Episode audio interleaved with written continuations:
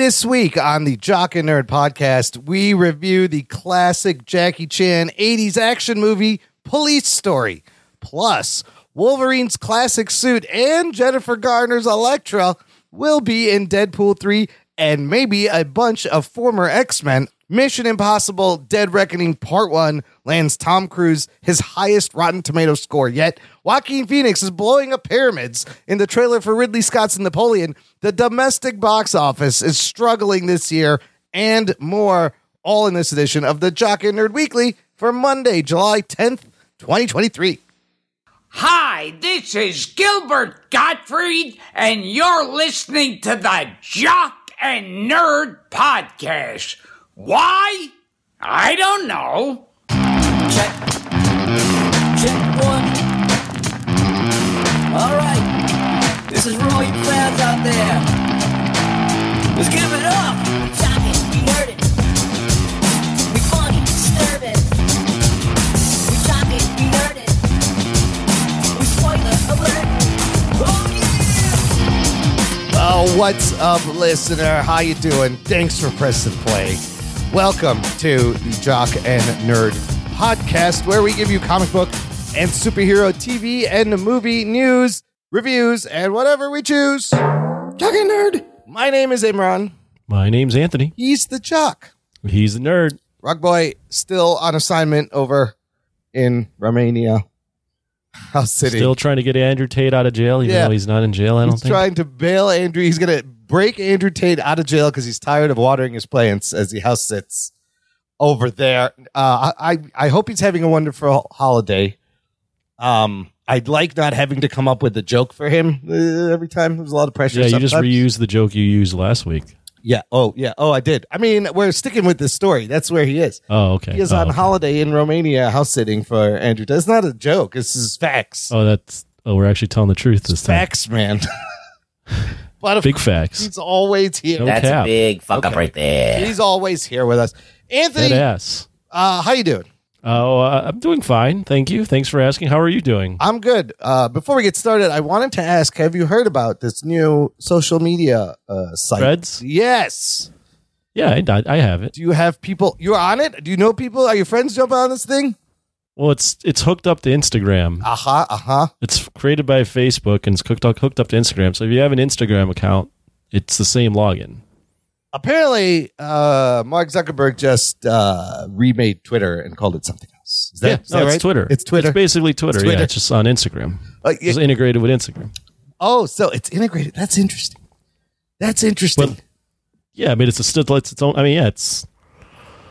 I don't really see what the difference is. Uh, well, that's, the thing. far. Why why are you making another thing that looks like another thing? I know a lot of people are jump leaving Twitter. I know there was a thing where well, didn't Elon make like a you could only read like 600 Twitter threads or something. There's a limit now or something ridiculous.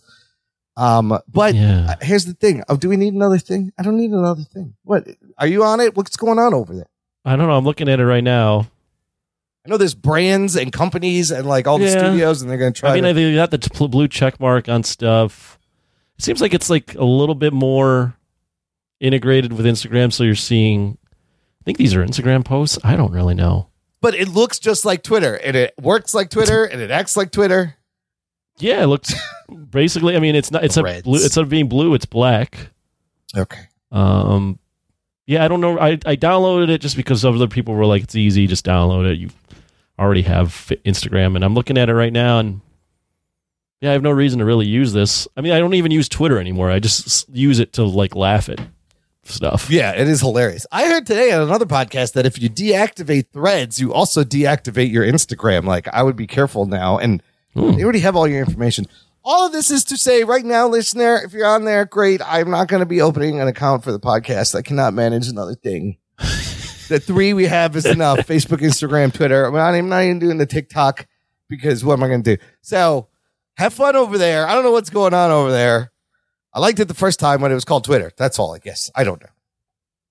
Yeah, yeah. I, I, I don't really see the You think it'll last this far, but like Mastodon or any of these other things? no, no, No, I don't think. yeah. I mean, I I'm don't know. Pro- maybe, but then again, I mean, Instagram was basically Vine, Right. Instagram video, Right? Oh yeah, Vine. that's right. All these things were like derivative of other things when they started. Yeah, Reels And is Vine. and- yeah, and they just Reels is just TikTok. yeah, Reels is just TikTok. There's TikTok. Who knows? Reels. Maybe it's just Facebook Meta. They're just going, well, we have a lot of money and we just want to have all the social media to ourselves. I, don't, I have no idea. I have heard no the, fucking the, clue. uh, a lot of engineers and coders left Twitter, and these are the people who built Threads for the Zuck. So that wouldn't surprise me. uh, it's probably not going to last. I don't need. We don't need another thing. You can just just stop. Everybody, just stop doing these things. We don't. We don't. We don't need it. Uh, all right, let's get to the real comic book geek news. Here we go. The Jock, Jock and Nerd, podcast. Uh, writers' strike update. They're still on strike. Week eleven. Oh shit! So look, I know I started this bit and uh, fully not intending to actually actually have to do it every week, uh, but now I feel like people expect it, even though it's a running gag, uh, and I feel ob- obliged to at least give you some information about what's going on because I'm an idiot and I start, and this thing could go on for weeks. So strap in. Here's a quick update. Spoiler time. Spoiler, strap in, you fucks.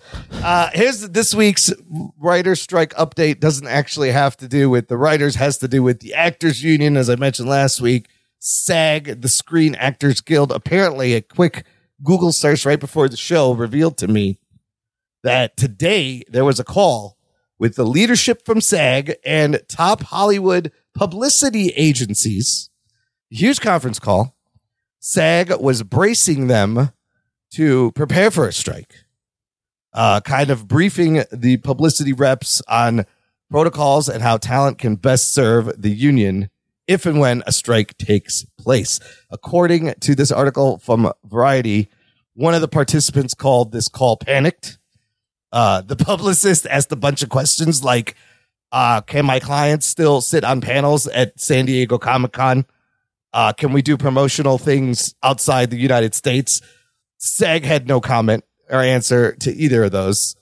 They are calling this the most sobering sign yet that the SAG union may join the Writers Guild of America against the AMPTP Alliance Motion Picture and Television Producers. Uh, the the SAG contract was extended and it uh, expires this week, this Wednesday, July 12th at midnight. Okay. Hmm. Uh, one producer told Variety, quote, it would be a miracle at this point for them to reach a deal. Now, Wow. if they go on strike, this is really bad because every fucking thing shuts down right away. Yeah, now now you, if you don't have actors, movie's done, right? Yes, uh, publicists and agents are freaking out because there's these big movies coming out. They need their talent to go out and promote these big movies. I don't think the talent would be able to do that. So nobody can go out anyway. And there's no talk shows to publicize this shit, anyways. Uh, but like Barbie, Oppenheimer, this Mission Impossible movie, uh, it would be hard to promote these things. Uh, and another uh, another top source for Variety said they thought by Friday they were going to reach a deal, but according to them, everything fell apart. And we may see a fucking actor strike uh, happen Wow. Wednesday night, which would uh, that's that's going to be very costly and seriously disruptive. It is the biggest union out of the three directors, writers, and actors. The actors are the biggest. So Wow, that really fucked shit up, huh? Oh, More yeah. so than it's already fucked up. more so, we expect more delays. And you know, right now they're shooting things that have been written. Things are in production, but if this happens, they that would have to stop too. Wow. Yes, one of the things in production right now is our next topic. Uh, the big comic book m- movie news of the week is all about Deadpool 3, listener. And some of this may be a little spoilery. So I'm going to issue this spoiler alert. I'm also going to say if you don't want to know anything about Deadpool 3, there are chapter markers, there's timestamps. You can jump to the next thing, no problem. Okay, here we go Spoiler alert. because some of this it would have been nice to have been surprised later but th- you know the way things are i mean this is coming from deadline and variety headline deadpool 3 first look hugh jackman debuts wolverine's classic yellow and blue suits and teams up with ryan reynolds oh shit Oh shit! Geek boner. anthony look at this picture we're I'm finally getting at it. it. we're finally getting this yellow suit he is not wearing a mask it is very yellow but holy shit, let's just start there. Comment on uh, this look and w- should they have saved this? Maybe I don't know. There's two th- two things. The big appeal to having Hugh Jackman back is one, Yeah, that's great. He's potentially in the MCU because after Logan, you would you could argue it should have been done. Well, he said And he's having- not going to fuck with the Logan timeline in this movie, so Got it. it's a different. Well, yeah, but still, Yeah. So it's MCU, but then the second thing was we've never seen him in the yellow suit. yes, So finally get to see him in the yellow suit, which is long overdue. Yeah. I, I thought the yellow suit had uh, was sleeveless. I mean, there's different versions. Yeah, this is full sleeves and gauntlets all the way Yeah. down, and shoulder pads, and uh, the hair looks very Wolverine. I, I wish I don't know if he's going to have a mask. The mask is iconic. They have yet Yeah, to give him mask. that mask. And meanwhile, you got uh, Ryan Reynolds in his new Deadpool outfit, looking sharp. Just think about where he came from. We came from a bald Ryan Reynolds with his mouth sewn shut, and Hugh Jackman in a tank top. To this, it only took about twenty years. I mean, you could go further than that and go. They were wearing Wolverine. Hugh Jackman was wearing black leather. yeah, padded. And they make a joke in the movie, and he goes, "Would you, uh, Cyclops goes, what would you prefer, yellow and blue spandex?" Oh my god, they made it from a joke to finally they're giving the fans what they want. This movie is gonna be wild. This comes out. This was posted today, but this comes out uh, on the heels of the announcement confirmed that Jennifer Garner is fucking returning as Elektra in Deadpool three from Ben Affleck's Elektra. Oh, I mean shit. Ben Affleck's Daredevil. Wow. That's crazy. Comment yeah, on I, that. I've, I've got a, I've got a theory, but keep going through some of these confirmed or rumored and then confirmed cameos. Oh, you have a theory. So, uh, look, Jennifer Garner, of course, she looks smoking as Elektra. This is almost 20 years. Uh, when did those movies come out? Like 2003 and 2005 or 9? Mhm. Fucking almost 20 years. She's returning in the suit. That begs the question Is her ex husband, fucking Ben Affleck, going to suit up and be Daredevil right after he just played Batman? And join his act. I mean, he's married. He was. He's married to J Lo now. would he would they do a sex scene with him and Jennifer Oh, Garner? Oh my god, with his ex-wife, which is crazy. So that's what that's one of the speculations, right? You got to go to. Um, here, okay, more spoilers. This cast, if this is true, this cast is crazy. Uh, confirmed we have Deadpool and Wolverine. Confirmed returning Deadpool three years. Dopinder and Blind Al, of course. Uh, Morena Baccarin confirmed to come come back as Vanessa, even though wasn't she fridged? She I don't remember Deadpool two to be Yeah, honest. I guess she she came back. She came back. No, he was visiting Will her. Leitch like did it, that- right? The- w- w- Uh, yeah, Oh, David Leitch. David Leitch. Yeah. Yeah. Deadpool two. That was uh oh Colossus was in both of them. So Colossus confirmed to coming back. Negasonic Teenage Warhead and Yukio confirmed to be coming back. Remember Peter W. Uh, Rob Delaney playing the dude with the mustache who didn't have any powers and just wanted to join the team. That No, I don't. That, no, you don't remember. remember all that team? Remember they had uh, fucking Shatterstar and everybody just died jumping out of the plane. You don't Oh, that's right, Remember yeah. that? So Yeah. apparently he's not dead. Peter W., who has no powers, is coming back. Uh, rumored that the new cast members, Matthew Macfadyen, will be playing someone called Paradox, and Emma Corrin is a new cast member playing the villain. We don't know. Uh, all- rumored is uh, Owen Wilson's Mobius and Miss Minutes from Loki, the TVA. Does that mean time travel? Does that mean multiverse shenanigans? And now here's where the rumors got crazy. James Marsden, Cyclops, Famke Janssen, Jean Grey, Halle Berry, Storm, uh, Anna Paquin, Rogue, Kelsey Grammer, or Nicholas Hoult, Beast. I don't know which one. Channing Tatum actually becoming Gambit finally after all the rumors of the Gambit movie. Also, uh, Professor X and Magneto, Patrick Stewart, Ian McKellen, also and rumored to come back. And Ben Affleck's Daredevil, I said, Elektra's confirmed. And they even have like Fantastic Four on this list: Old Man Logan, X twenty three, the Illuminati, Doctor Strange, Scarlet Witch.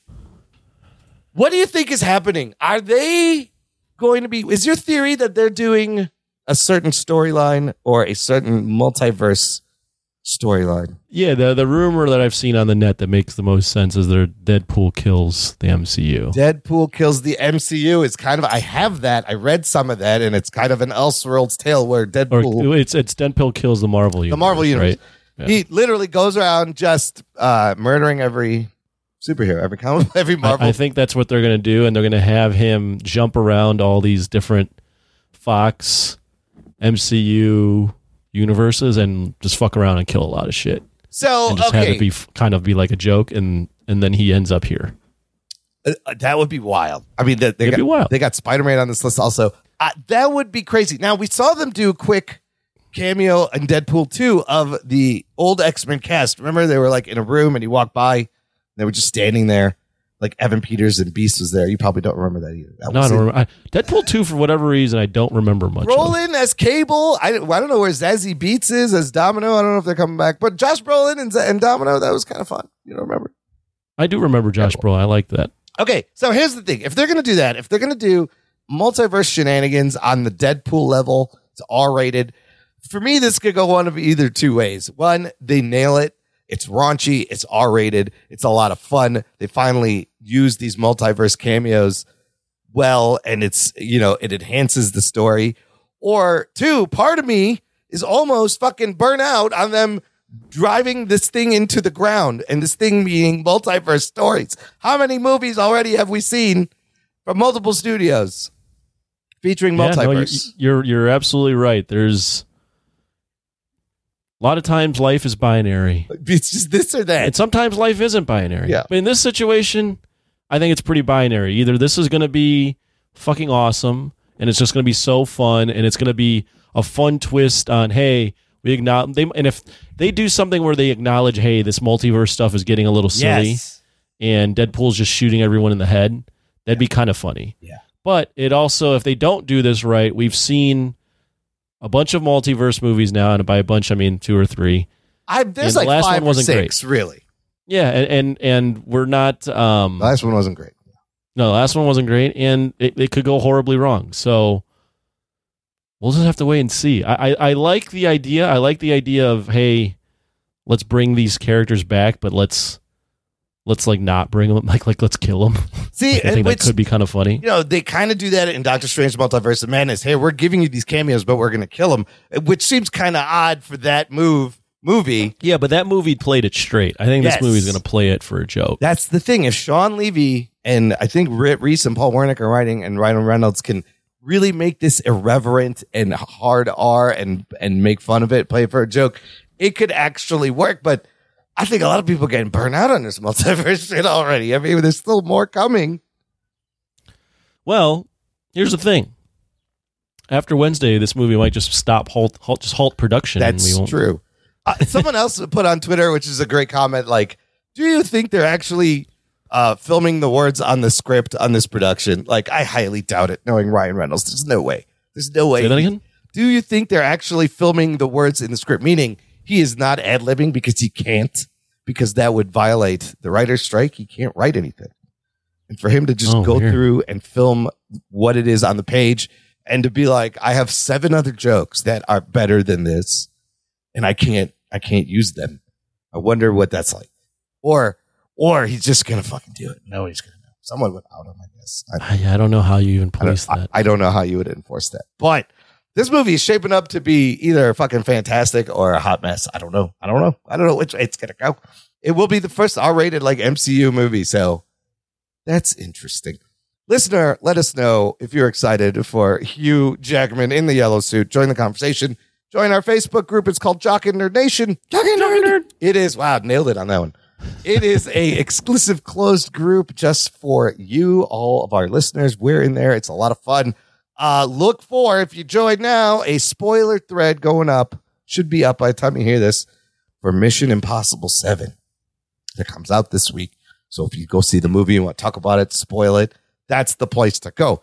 Speaking of MI7, Mission Impossible Dead Reckoning Part 1, Anthony, that's uh, Yes. coming out this week. How geeked are you Geek boner. for that? What's your excitement? you know, level? I've, never been a huge Mission Impossible guy, but I Uh-huh, will uh-huh, say, uh-huh. given the fact that we've gone on a 40 year run through action movies, yeah. and the last Mission Impossible was pretty damn good. Fallout, Yeah. uh, top four in our tournament. Go check that episode out. Yeah. I will say I, I'm I'm intrigued to watch this movie because of all the pent up, all the uh, work we've done in the, behind the scenes to get to this point where now I'm just appreciating all the damn uh, action movies. And this is uh, a solid, has become, wasn't always, become an amazing, solid action franchise. Uh, first reviews and reactions are out. Some people calling it the greatest action movie of all time. Uh, but everyone's saying it's really good. On Rotten Tomatoes right now, 185 reviews. It's sitting at 98%. Oh shit. This Wow. gives Tom Cruise the highest Rotten Tomatoes score he's ever had to date. Damn. Yeah. He, he's just killing it. He's fucking killing it after doing Top Gun Maverick last year, two years, ruling that. There are featurettes. They're marketing this thing hard. There's so many featurettes about every action scene. There is, I put a link in here. I'll put it in the show notes. There is a nine minute supercut of Tom Cruise, every running scene in all the Mission Impossible movies since 1996. By the way, this franchise has been going since 1996. Wow. How crazy is that? Look at this. I, I've said time and time again, these movies get better and better. Here is the ranking of Mission Impossible movies according to Rotten Tomatoes. At number one right now is Dead Reckoning at 98%. Number two, Fallout, 97%. Number three, Mission Impossible Rogue Nation, 94%. Mission, number four, Ghost Protocol at 93%. Number five, Big Jump, Mission Impossible 3, 71%. Mission Impossible, uh, the original at number six, 66%. And the lowest is Mission Impossible 2 at 56%. But this is a franchise that goes from 56% to 98%. And each of the, the ratings get higher and higher. I have no doubt this is going to be a fucking banger of a movie. Caution, it is two hours and 43 minutes long. Oh shit. So we are in the age Yeah, of I'm, I'm, movies. I'm seeing it that Thursday, so I will be in the theater looking to see if uh, Tom Cruise, what Tom Cruise does next to kill himself. apparently there's a lot of things. This movie also is coming out midweek, Wednesday. This Wednesday, the day this show posts, meaning it's actually coming out Tuesday, July 11th. Oh, really? So, yeah. So it may be, you know, it's going to have, I don't know how you count that box office. That's like a five day box office run up Yeah. to the weekend, which is weird. It's a rare movie in the summer coming out on Wednesday. So, yeah, I'm going to definitely catch it probably Thursday, Friday. I can't Oh, wait I, to I see. totally, I totally thought Thursday was the opening night. Oh, opening night's actually Tuesday night. You could actually see it tomorrow from the, from the one we're recording. Wow. There's actually fan screenings going on today and tomorrow. Like they're kind of doing the same thing the Flash did, but the word and the hype for this one, uh, it's it. I think it's gonna be a good ride. Everyone's saying that final train scene is just is amazing and worth the price of admission. So We should have uh, waited till this movie was over before doing the tournament. I, you know what? I was, I believe I said that at some point when we were coming. This and Extraction Two would have definitely been added. So we'll talk about if this. I mean, if Fallout made it to the top four, this movie might have went even farther.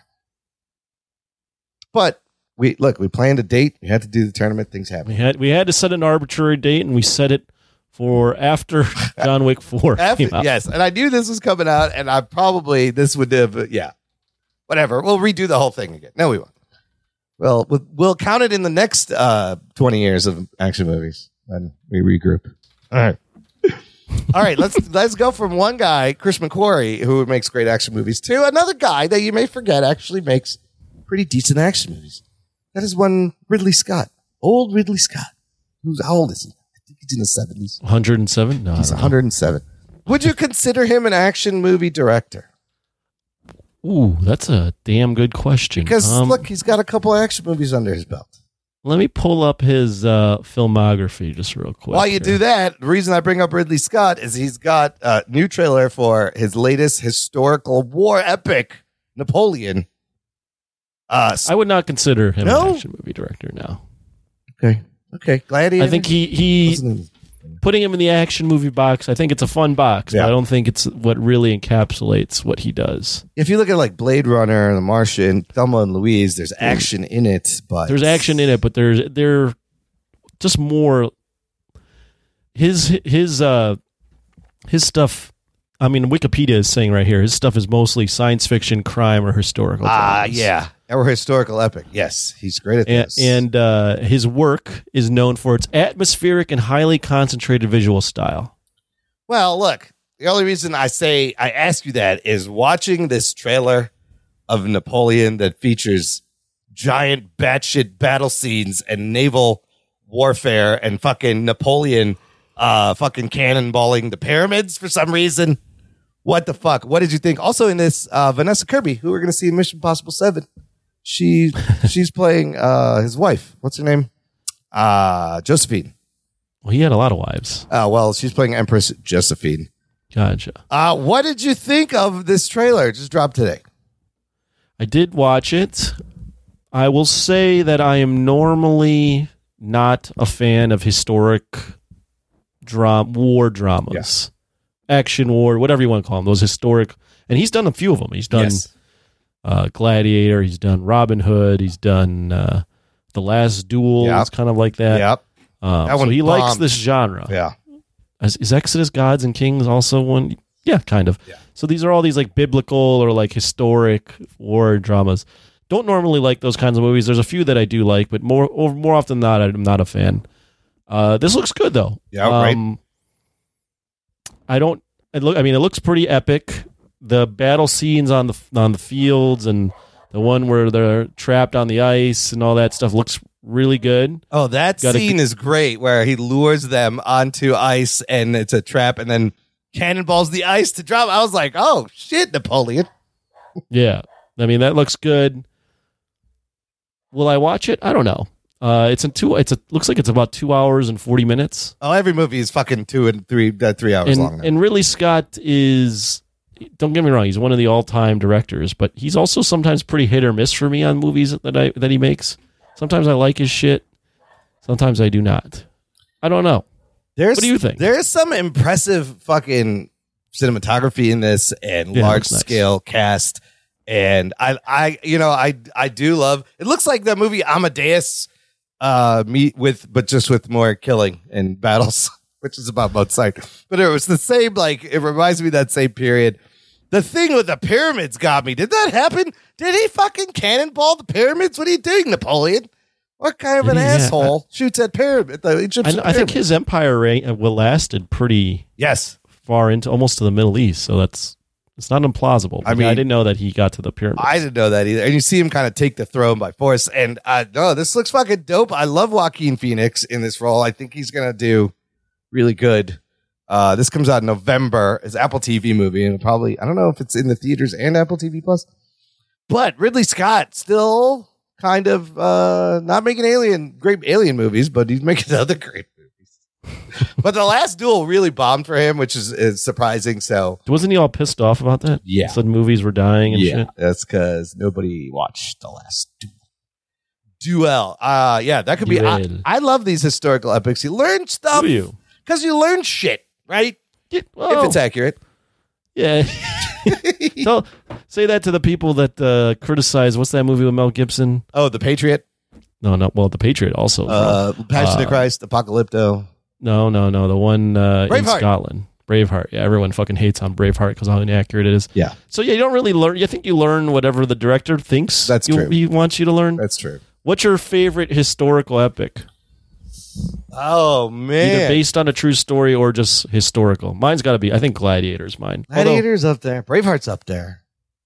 It gives you yeah, Braveheart. it gives you action and like history. I don't like Braveheart as much as I like Gladiator. I'll tell you, watching Apocalypto, I would put that up there as like a historical. Yeah, that's a weird one. That's a good one. Is it the, the um? What do you consider historical? That's Before a good 1900? question. Hmm. Does it have to be? Yeah, I would say 18th, 18th century and before, Well- 19th century and before. Yeah, nine, well, nineteenth century would be the eighteen hundreds. So yeah, Oh, 19th century and before. Yeah. Uh, because then movies like so like Saving Private Ryan's not a historical epic; it's just a war movie. oh, fu- it's a war movie. But this also looks like a war movie mixed with a character study of Napoleon. no, but it's a historic. Yeah, it is a war movie, Right. but it's a historic war movie. Troy, was Troy any good? It was all right. I didn't see Troy. Uh, oh, I thought you liked these kinds of movies. I What's do. fun? You don't have any. I- you don't have any favorites. No, I mean, uh, I'm looking at a list now. Fuck, they did, All Quiet on the Western Front doesn't count, but it is a great historical war epic or historical epic. Gandhi, does that count? No, no, that's that's you, you- just we just established that that no, was I was before. wrong. It doesn't. I don't know. It doesn't have to be that. oh man. Mm, I don't know. I love them all. Glory, that doesn't count. Anything with cannons and swords. Anyways, All right, we'll go see. I'm gonna go. That was see. I don't that went well. Yeah, I don't know. They're all great. Last Samurai with Tom Cruise. No, Sort of, yeah. I mean, Yeah. that's a historic Yeah. movie. I don't know if that's good. Thirteen Assassins. Oh, Kind of. I would count Thirteen Assassins. That's a histor- It's a historical movie. Sort Uh, of, yeah. Yeah, it's uh, old, based on war, based on old war. Anyways, let's. I wanted to finish up this news with some uh, box office. What are we news. watching? Oh wait, no, No, not yet. Shit. Oh yeah, we'll get there. Oh, I got a bunch for that. No, box office updates this year in the box office has been very interesting. If you look at uh, the top domestic grossers for this year and the top international grossing movies for this year, you'll notice a couple of things. Right, number one, first of all, spoiler. Number one on both of those lists is guess which movie? The Super Mario Brothers movie. Isn't that crazy? Oh wow. It's made over half a million dollars domestically, of 1.3 billion international. That's the biggest movie of the year. Uh, just recently, I thought this was easy, interesting. Spider-Man Across the Spider-Verse just passed Garden, Guardians of the Galaxy Volume 3 domestics total. Hmm. Uh, Across the Spider-Verse, 357.6 million. Guardians, 357.5 million. That's crazy. Uh, we ta- Wow. last week we talked about Indiana Jones five. This movie's not doing well. In its second week, it loses it, the top spot to a uh, horror movie from Sony, Insidious, Red Door. Knocks it out of top spot. That's not good. That's not good for this. This movie cost them three hundred million dollars to make. It was supposed to make Disney a lot of money. It, it it's uh, second week drop fifty eight percent. It's the biggest second week drop in the franchise history for Indiana Jones. So It's not good. That's not good. That's going to be a commercial failure. The biggest not good is I've seen this headline in multiple websites claiming the Flash now has become the biggest superhero box office failure of all time. Oh shit. It's only in its fourth week. It has made a total internationally, worldwide, $262 million. Domestic, it's sitting at $105 million. This movie cost them, now I'm reading, it cost them about $450 million to make with a $200 million budget for marketing and advertising. Warner Brothers said to have they're going to be minus minus two hundred million dollars. They're going to lose two hundred million dollars on this movie, and that beats out the last two losing bombs that Warner Brothers just had. Shazam Two is going to cost them one hundred fifty million dollars. Black Adam, uh, they are minus minus hundred million dollars. Fuck. Three fucking Warner Brothers DC bombs in a row. In fact, this movie Mhm. bombed so hard it is rumored to be coming out on digital uh like next week. Well, yeah, because they just gotta They gotta fucking move it along. they gotta get it out there, and then they gotta see if people buy it, and yeah, it's not good. July That's not eighteenth, good. right? Isn't that I, I mean, Marvel. I mean, Mar- excuse me, Marvel. DC is really going down the shitter. I don't know. I really am concerned about if James Gunn is coming in too late. it might be too late. It might be too little too late. I think though the movies overall, it's not just them. Like Indy Five has had a hard time. Elemental uh, from Pixar had a hard time. So look, domestically, top five right now is Super Mario Brothers movie, Across the Spider Verse, Guardians Three, Little Mermaid, Avatar. Top five. International top five: Super Mario Brothers movie, Guardians Three, Fast X, Across the Spider Verse, The Little Mermaid. Yeah, I mean, it, it the movie, the box office in general is not good, as you just said. Yeah, what is happening? You think time has passed? People are coming out. There is it? There's too much coming out at once after like stuff got delayed. We knew last year, looking at this year, that this year was going to be packed. It might be too much. yeah. I, I just I don't know what's the American box office is is it's kind of frightening what's going on here. I don't know what to make of it, but people aren't going out and seeing a shit ton of people are people are going and seeing movies, but they're only seeing like five or six a year, Yeah, if that. even though They're going and seeing a few, but Yeah. they're not seeing. There's not a good, consistent movie going crowd, or maybe the movie going crowd's just like we're fucking tired of all this shit. Out I mean, it might be oversaturation because, like, what we got, we have Mission Impossible coming out middle of this week. Next week, the double hit is here: Barbie, Oppenheimer. Do you think any of those, either of those, cracks a hundred million dollars opening Why opening opening weekend domestically? Oppenheimer is the three fucking hours long. no. Barbie is not, but it's Barbie. Oppenheimer and both early reactions for Barbie are out. I hear it's fantastic. People are loving it. And I also heard Oppenheimer is fucking amazing. Wow. I'm pumped to see both. Um, right? Well, uh, yeah, I'm. I don't know. I don't know if either cry. Releasing them both at the same time, although it's, I would assume it's different audiences. Different audiences, but that that is I just don't think there's a lot of people seeing movies. That clearly Yeah. just isn't. There's because just- you could stay home, you can watch Extraction 2. There's so many things to watch at home. It's yeah, I think there's just so much more competition for people's dollar. Yeah. That movies.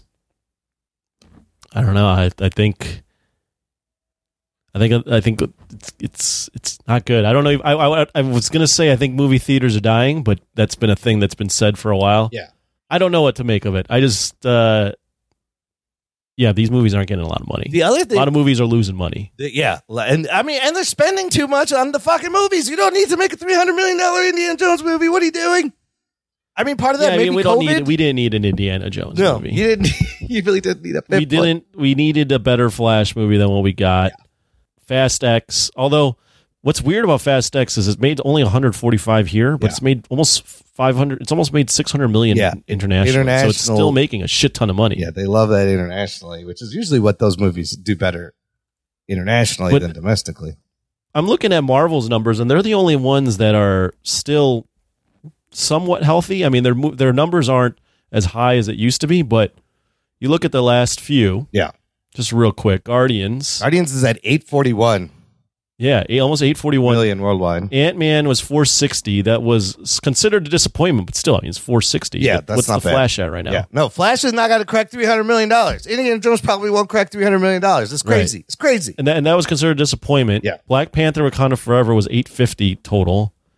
Thor: Love and Thunder dis- considered a sh- not great movie, 760. See, Doctor Strange 950. Spider Man No Way Home 1.9, and then the stuff before that, Eternals was 400 million. Shang Chi was 430, but those were that was pandemic era too. yeah, that was like post pandemic, kind of like a weird time. They're but- still hitting six to eight plus. Yeah, they're still million. consistently, other than Ant Man and, and the Wasp Quantumania, they're still 750 or above. And poor fucking DC can't fucking string anything And, and I'm. I'm assuming they're probably pouring in because these movies have a, usually right now are hovering around a budget of 200 to 250. yes, You factor in yeah, easily. marketing, so that's usually double. Yeah. So it's like four or 500. They're still freaking making a profit on all these movies. They're still hand over fist making a profit. Even Ant Man, if you did, they did, if they doubled their their market, if Yeah. the marketing was 200, they still made about 60 million dollars, which is you know not the best, but they didn't. They they still fucking made money. Guardians is the only strong one right now, and same thing across the Spider Verse domestically.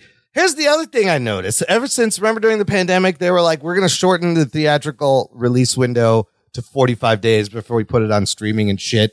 And I noticed the last few months, or like, like since last year, these movies are coming, hitting the streaming services really quickly. Real quick, Some 45 days. One movie, it came out like 17 days later. It was on, on fucking streaming.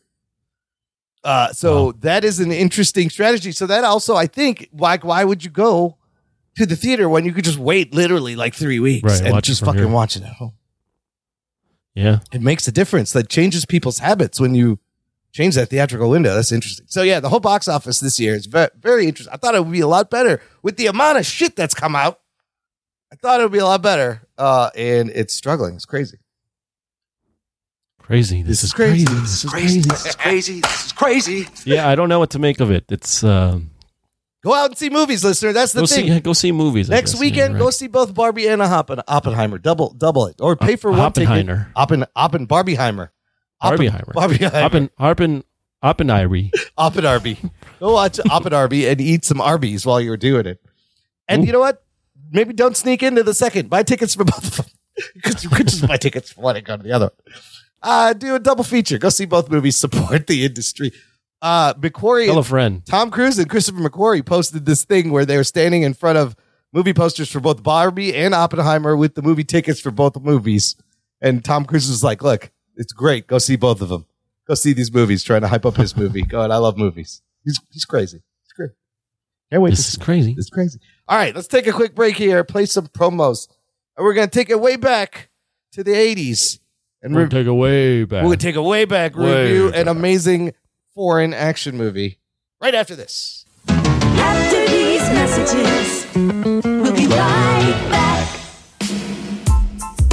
What's up? This is Brian, and I'm the host of Citizens of Pawnee, a Parks and Recreation podcast. That's right, a podcast dedicated to my favorite TV show, Parks and Rec. Every week, I discuss my favorite things about the show, which include character breakdowns, episode rewatches, and other random facts and tidbits about the show. You can find me on Instagram at Citizens of Pawnee Podcast and listen wherever you get your podcast now. You will literally love it. Forgive the interruption, but I believe this requires your attention. If you ever believed Captain America was on the U.S. Olympic soccer team, If you ever thought that the Winter Soldier was that brace yourselves guy on the internet, And if you ever wondered just what would a raccoon do with a machine gun, then don't let another week pass you by without tuning into Mighty Marvel Geeks. Mighty Marvel Geeks is your show about all things Marvel. with news, rumors, commentary, and interviews, as well as our weekly recommendations on what to pick up on New Comic Book Day. Official consulting hours are between 8 and 5 every other Thursday. that's Mighty Marvel Geeks on WeebyGeeks.net, iTunes, Stitcher, Google Play, and anywhere else you listen to podcasts. and nerd. Listener, if you've been enjoying the show, it's a great time to give back and join our Patreon fan club. Visit jockandnerd.com slash Patreon. Jockandnerd! And you can support us monetarily, monthly, annually, uh, and you get stuff. There's access to a- an exclusive podcast feed where there's bonus content, instant reactions, the shows come out early, fun stuff over there. You get access to our Discord hangout, our monthly geek out every once a month. You'll hang out on Discord and uh, just shoot the shit and go over news. And I get to hear from you guys. It's a lot of fun. This month's Discord I have scheduled for Thursday, July 20th, 8 p.m. It is the Thursday before Barbie and Oppenheimer come out. So Oh, you may be busy. I'm going to be busy. I'm going to be watching. Oppenheimer. You watch it on Friday. guys. I'll watch it on Friday. You watch it on the Thursday. I was either going to do that or push it back to the next week. It may change. Uh, and there's also a You Pick It tier where you could pick any movie for us to watch and review. All that stuff is a lot of fun. If it sounds like fun to you, you should sign up, jockandnerd.com slash Patreon. Go there, do it. Okay, let's get to this week's review. We are taking a look back at uh, one of uh, uh, an amazing action movie that should have been in the 80s action movie tournament. Of course, I am talking about Jackie Chan in Police Story from 1985. Here's your spoiler alerts. Strap yourselves in, you fucks. Spoiler time. Also, Rug Boy, don't be mad. We're reviewing this without you. It's just how it Or, should or John Bellotti Jr. Or Bellotti. I, I will make a nice little tease, though. Oh, okay. Do- there are talks. Yeah. And I think potential plans. Oh, we're going on strike? Oh, no, that's something. No, we're not. Well, no, we're, we we get what we want. We're from in the talks. movies, That's so, right. Yeah, we're in talks right now to potentially do a best of the last forty years tournament Ooh. using the results from the last three tournaments. Yeah, and plus potentially including because the foreign films didn't get any love in the 80s or 90s. Yeah. Two foreign films from the 80s, two foreign films from the 90s, creating a 16 team tournament. And uh, I would say this movie has a very strong likelihood of of making that uh, best of tournament. So Holy shit. I love that idea. I mean, it, it- would this be where we could add Mission Impossible Dead Reckoning? That wouldn't make any sense, would it? no, uh, probably not add Dead Reckoning, but uh, But I see where you're going with it because yeah, there was we just stuck to American movies for the 80s and 90s, and man, I you know, there's a lot out there. This movie in particular, I've already got it plotted out where it'd be four mini pods, one in the 80s, one 90s, 2000, uh, 21st century in the foreign, and you'd have one film from each in each pod. So you'd have four mini tournaments, Oh, okay. including one movie from each. Okay.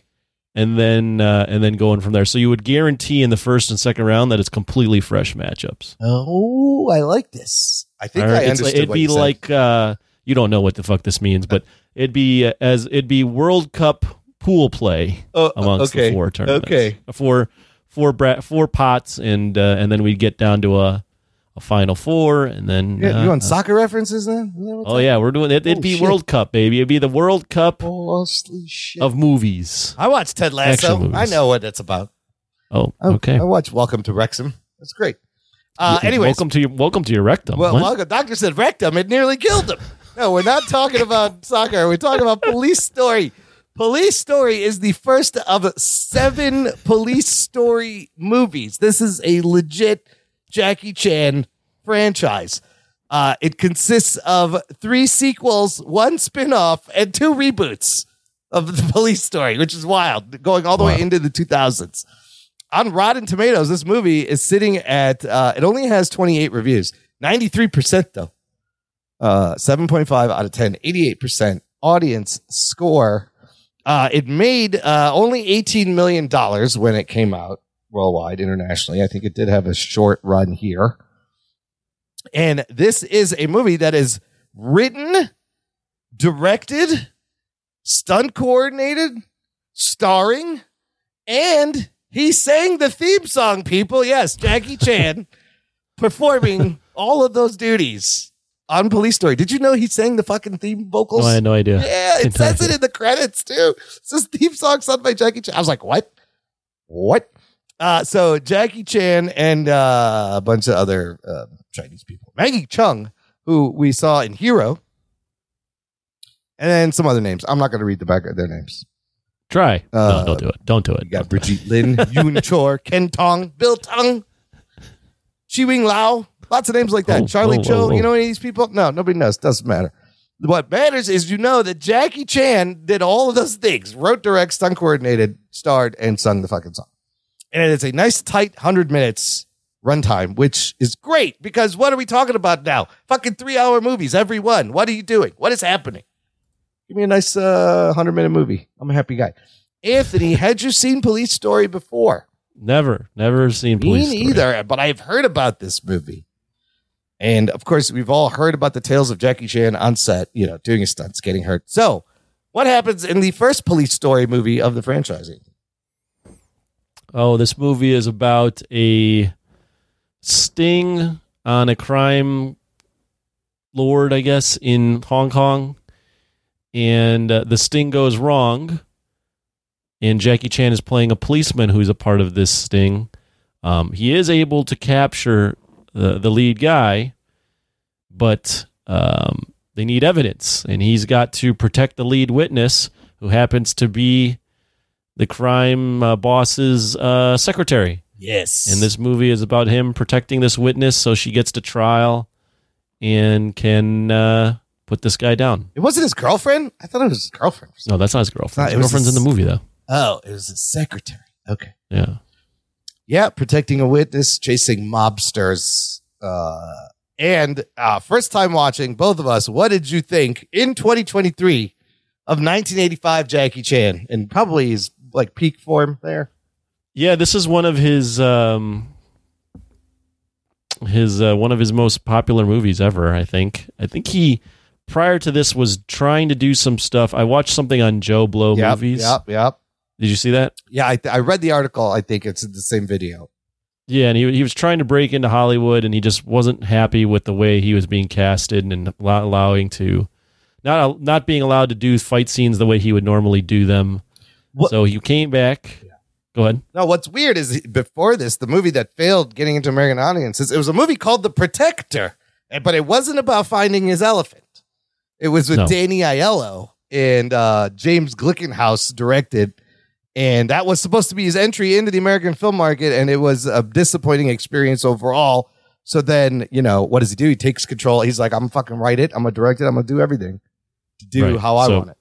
So he gets over and does Police Story, and I mean, it's pretty damn good. I mean, even to this day, it's pretty good. It's I, I always knew that Jackie, and I've seen some some Jackie Chan stuff. I didn't get, get into Jackie Chan until the '90s, but um, I mean, the stunt work he's doing, the fact that it's um, he kind of effortlessly blends in comedy, yeah, with um, a little bit more serious stuff it's it's just different. You don't see a lot of movies like this where it's this balls to walls action, but then also comedy, but then also the way it's structured.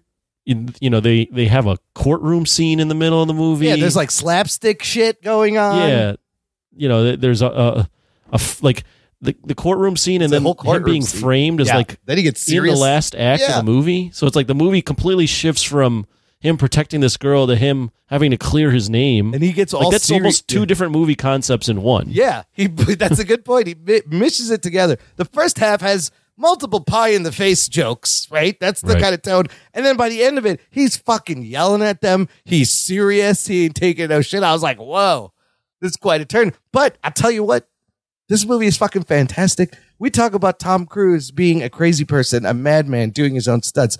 You forget that he's just doing. He learned it from Jackie Chan. This Yeah, man absolutely. is fucking a madman.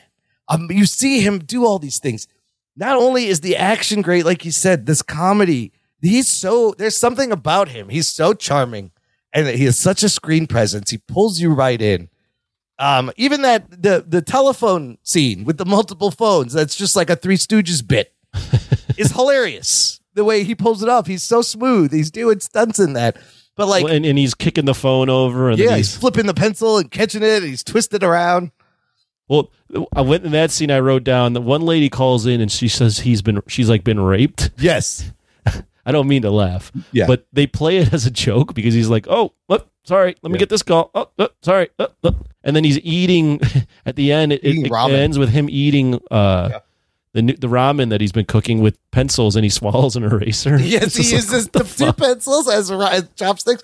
That that call, that's not the disturbing part of the call. If you notice, the disturbing part is right before that. A lady calls that says, "My husband is beating me," but that's Oh, that one. that's not important as the rape. That he puts her on hold to go talk to the rape lady, and she's like, "I was raped a year ago." When this lady's getting beat by her husband presently, was on hold, and then the third, uh, someone lost their cow, and the third call. It's all very funny. But it's yeah, it's it's it's it's very slapsticky. Yeah. But then you see him doing real stunts. You know, I mean, the mo- the movie starts out and there's him, the iconic one of him hanging off a bus with an umbrella. oh, it's great. But then the other one is I, that I didn't know was in this movie is those fucking cars. They just send them straight Oh, downhill. okay. through like a shanty town. Yeah, we're gonna go over all of this because this movie actually very uh, influential. There Oh, are yeah. scenes, through a, a bunch of scenes that we have seen in modern action movies. So what Jackie Chan is doing is ta- you take Buster Keaton and Charlie Chaplin and you turn them into action stars, and you have fucking Jackie Chan. His this timing is impeccable. His athleticism. This movie is so 80s in a very good way. It's got all the Mm-hmm. 80s tropes. And the other thing I love is you see him fight multiple dudes at once. None of this one at a time shit. No, He will fucking take on a group of people, and you see the choreography and how he's getting all of them. It's amazing. and, and you see, I don't know if this is the beginning of it, but you see the uh, what epitomizes his style, where it's him fighting a bunch of people. Sometimes it's comedy, but then sometimes Yeah. He's legit fighting them. Yeah.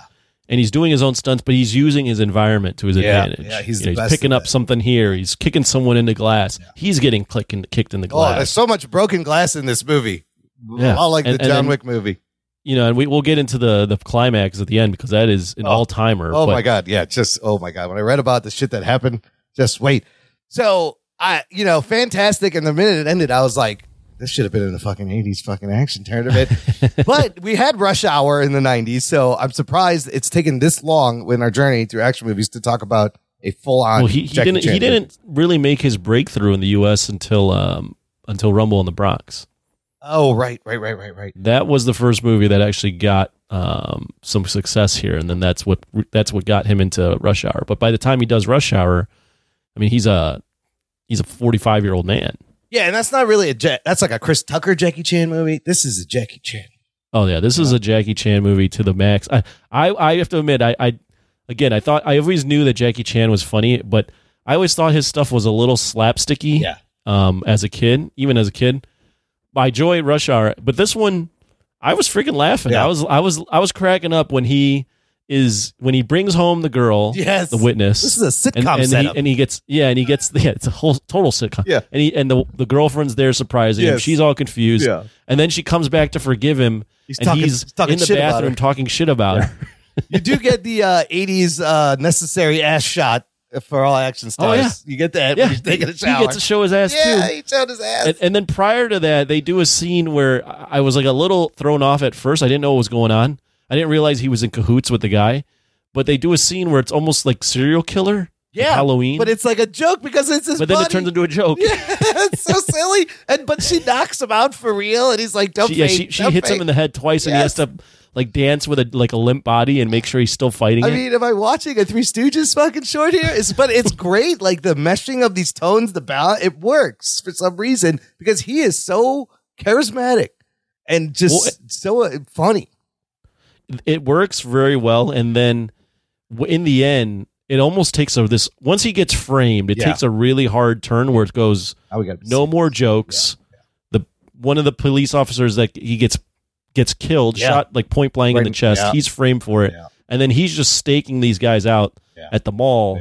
And it just goes into this i mean even to this day in an- a wild action scene Wait, we'll get to that. Let's start at the beginning because right away you get this great scene where uh, they're all undercover in this like it's like favelas in South America, but a shanty Mm-hmm. Town in Hong Kong on the side of a, a, a mountain, right?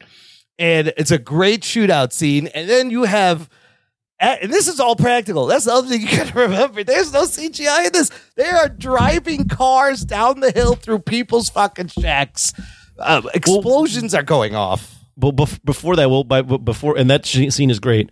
But before that, it is kind of t- like it's the setup is very serious. Yeah, like the music's yeah, like yeah, yeah. like and then and you see all like the players, Yeah, and then there's the this guy on the mission in the Sting that's peeing his pants. Yes, he- that yes, can't. Yeah. But they don't play it for jokes. No. They play it really serious. That he's just very traumatized by this whole incident. Well, he shoots the guy and then pisses his pants, but his hands are shaking. He's not Right. prepared to be there at all. Like it But- must have been his first fucking day on the job or something. Yeah, yeah. So then you have this scene where Jackie Chan is chasing the bad guy, and he, the bad guy, rolls down the hill in the car through a shantytown, and Jackie Chan follows He him. He gets in his hill. car. He's like, I'm gonna do this too. In this scene, Michael Bay captures. Yes! Michael Bay copies scene for scene in Bad Boys Oh, 2. That's what it reminded me of. I was like, wait, I've seen this somewhere. It was absolutely. But in they Bad fucking Boys did 2. that. Yeah. They fucking sent these cars Listen, down a hill. That is all. Yes, that's all. And the last shot, you see Jackie Chan drive the car down the hill and get out. Like he's driving the fucking car. There was that wasn't a stunt driver.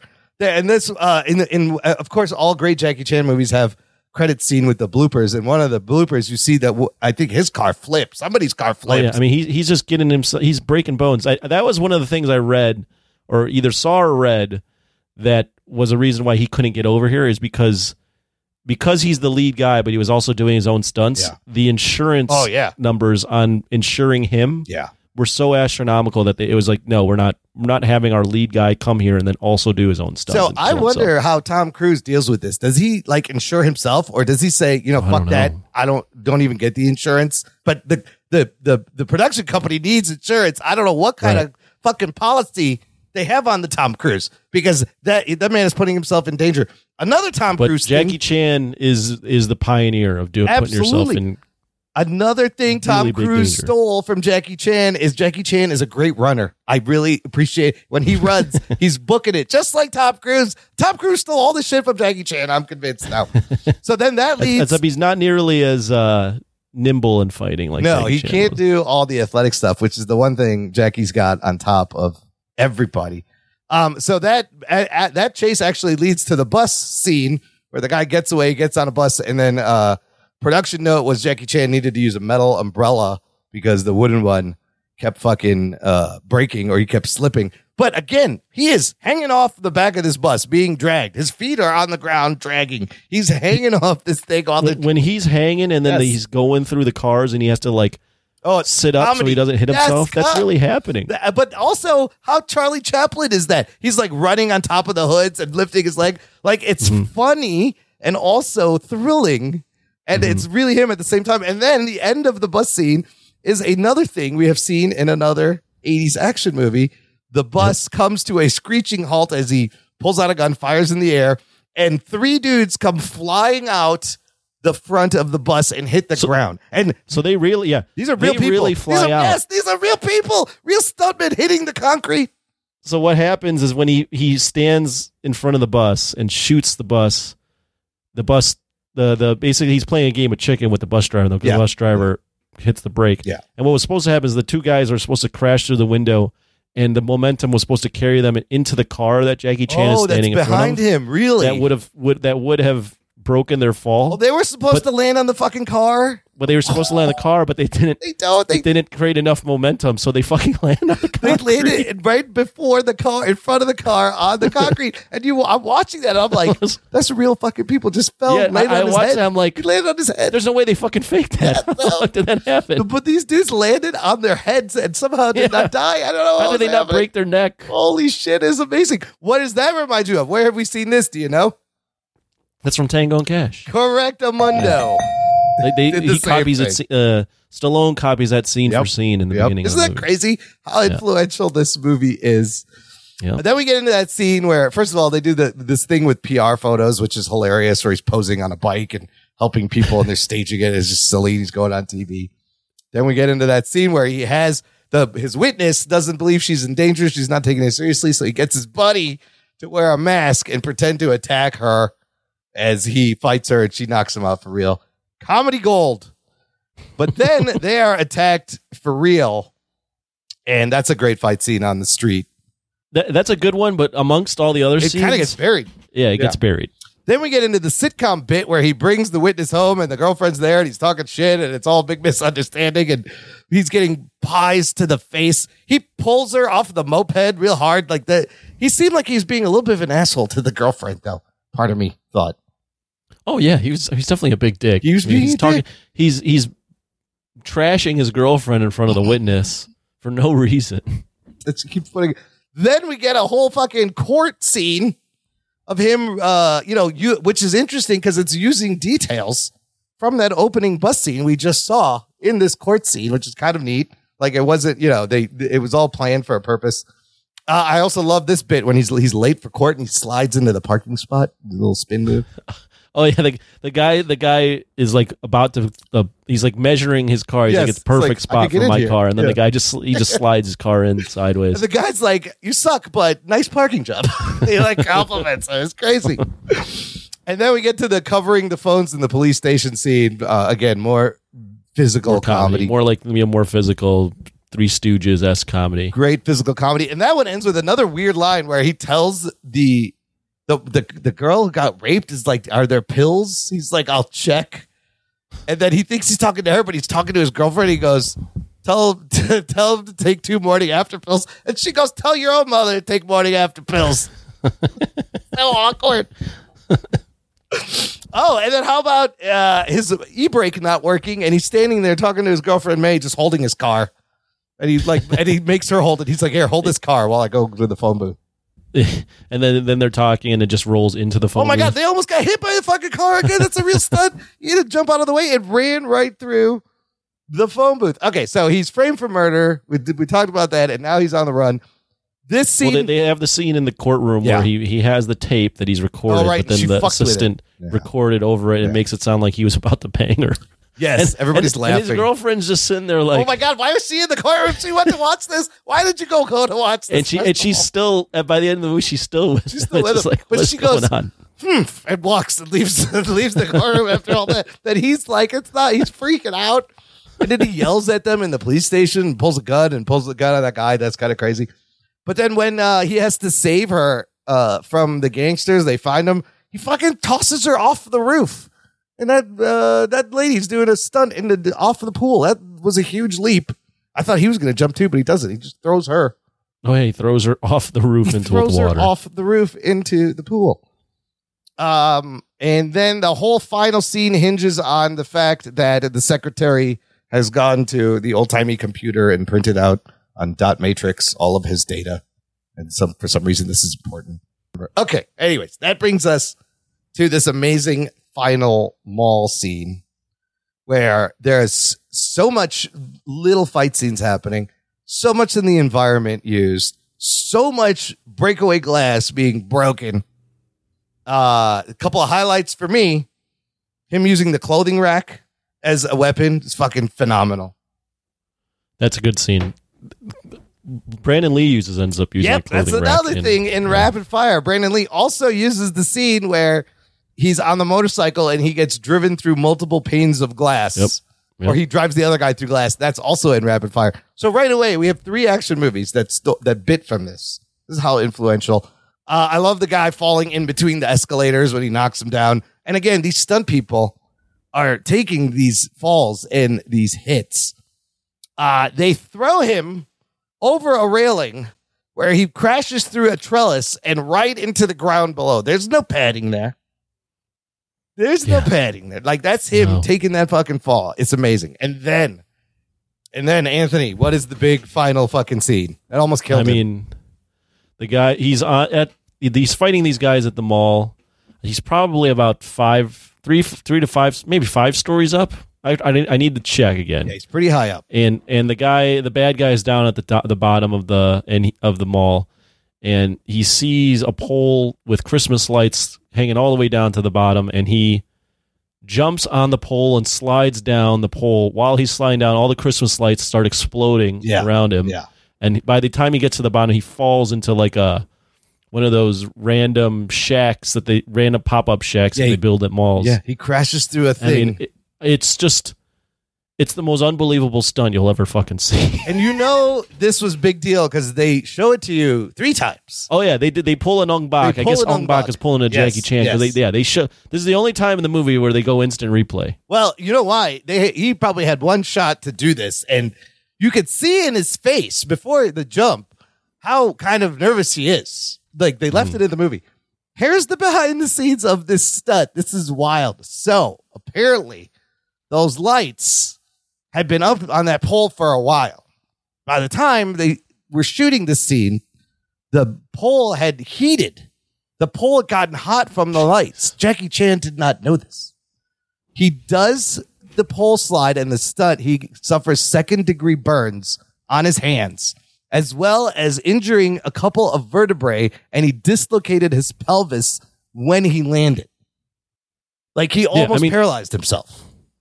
I mean, before that even happened, this fight scene is great. Yeah. I mean, you had mentioned how much glass he gets thrown through.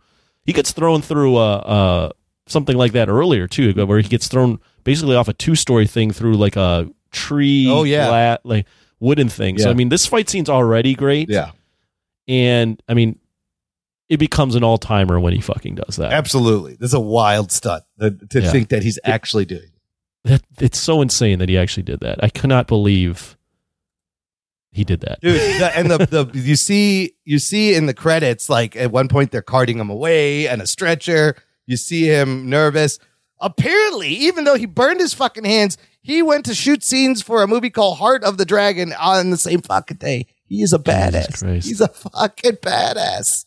And, and and as we as I mentioned earlier, this scene. By the way, they're, the, the- before that he jumps down, they're like kicking his girlfriend's ass. Oh, which Oh, is yeah. like you'll never, you would oh never yeah see they're, that. they're kicking in her down the stairs and shit yeah Yeah, but this scene, this whole seven minute fight scene, is played completely straight. It's not played for laughs. It is completely serious, and it ends in a way where I mean he's threatening the bad guy with a knife to the guy's throat. oh yeah he's about and to it, kill him yeah and it actually kind of ends in a weird way because everyone, the lawyers and other cops are like, "Don't do it," you know, "Don't do this," and it ends with him just like being so angry that he still fucking punches the the bad guy, the old bad guy, yeah in the stomach in the stomach. He punches the fucking lawyer, and it just ends with him being all pissed off. it ends in a freeze frame like it's an 80s fucking sitcom right, which is wild. It ended in a freeze frame, and then you get those amazing credits. but it, it ends in a way that's like. You don't normally would have seen that. Like you would see the bad, the good guy, kind of like, okay, I'm gonna like hold on. Do off, the right thing. do the right thing. And his, this one, he's just like he's so overcome with anger, and then it's like that's it. It ends with him being fucking pissed off and I'm gonna beating kill this everyone up. Yeah, like what happened after that? Did, did he get away? Did he go to jail? Did Usually, it would- end with uh, uh, an extra a scene where they they go to jail. wrap or- up. Yeah, Yeah, a little wrap up. No, there's no wrap up. It's just him losing his temper, and that's it. this thing ends in the mall where the action scene takes place. That's just like the movie's just over. Which Yeah. it's it, is, it just it literally just abruptly ends. it's crazy, but that gives it the nice tight runtime. Right. Yeah, when he fell through the glass display, he had to be hospitalized for that. I think that's what you're talking about. So this man went to the hospital. He bleeds This is for his crazy his fucking scene. The fact that he's burning his hands down the fucking second degree burns. Yes. oh, man. I can't imagine. I mean that him sliding down that hot pole, it's got to be so goddamn painful. And he literally the scene when he crashes down, he gets up right away. Yeah, and he runs off. Like he, Yeah. he hurt himself and he get and just think about that. He didn't know. He wouldn't have known the pole was hot. He doesn't No, let go. Until he gets on it. He and he doesn't let he go. Yeah, He's continues just pure to do the stunts. This is, well, he can't let go. No, 'cause it'll fall. He's gonna die. and I think he was. I mean, I would have been worried about being electrocuted the way those lights Oh, were yeah. popping as he's sliding down. Yeah. But who would have thought you got fucking burned by the pole that the lights were? I didn't think about that. Uh, so yeah, that stunt I believe almost fucking killed him, and it's fantastic, and I love the credits at the end. Uh, they are Jackie Chan in his autobiography considers this film his best in terms of actions and stunt, and the Damn good. yeah. So uh, they're working on a uh, a sequel to the reboot. Apparently, Okay. the story from March 2023. Uh, the reboot was New Police Story. Uh, they're were gonna, two reboots actually. there were two reboots. So they're working on a sequel to the first reboot, New Police Story, from uh, the early 2000s, I think. Uh, and Chan will not play the same character, I believe. I haven't. I kind of want to watch the other police stories. Well, I've heard so Police Story two. I heard is pretty good, but I've heard three, which is called also called Super Cop, is oh right a, a contender. Oh, yeah, Super Police Story, Super Cop, seven hundred. Well, well, what we're doing is we're having Rugs and uh, Bilotti come up with the two eighties and two nineties movies. I mean, I think this has got to be one of the '80s movies. Absolutely. Oh, I think yeah, It most has definitely. all the DNA. Apparently, seven hundred pounds of sugar glass was broken. That's the breakaway glass in the making. Lots of glass. There's a lot of fake glass. Like he takes it to the face and what he can. I mean, even the women. Yeah, he's- yeah. The women are the the, Oh, yeah. the witness gets thrown yeah, through. she gets thrown around. Jesus Christ! They had uh 15 cameras shooting that pole stunt. Uh, Oh, they- because they, only they- they got- they got the once. shot. Yeah. Also, apparently the uh the mall was supposed to open soon, and they had to hurry up and finish shooting because they needed to open the fucking mall. So the man is a fucking maniac. Uh, Uncharted apparently has action scenes inspired by Police Story 2. I haven't watched Uncharted. I mean, this is um, we we hadn't seen it, but it's uh, one of the most influential action Yeah. movies ever. Clearly. Clearly, I used to watch. Did you know he had a cartoon, Jackie Chan Adventures? Like it was a Saturday morning cartoon back in the day. I did not. No. I used to watch it. It was really good. It's actually very good. I think he did the voice. But what and like for him to build this franchise out at seven movies is fantastic. Yeah, wow. It's a thr- it's a ride, and it's just a perfect runtime. Yeah, one in, hour, thirty minutes. You're in. You're out. Some jokes. You laugh. You laugh. You, go, holy shit! Yeah, you, you get up off your seat. I mean, it's just what more can you ask It's, for? it's kind of perfect. It's kind of perfect. Um, I that's any other observations about Police Story? I love this movie. I now this is like one of my new favorite movies. I, I'm uh, I'm curious what uh, Ruggs will think that we reviewed this movie without him. it's gonna be bad. He's like, oh, you motherfuckers.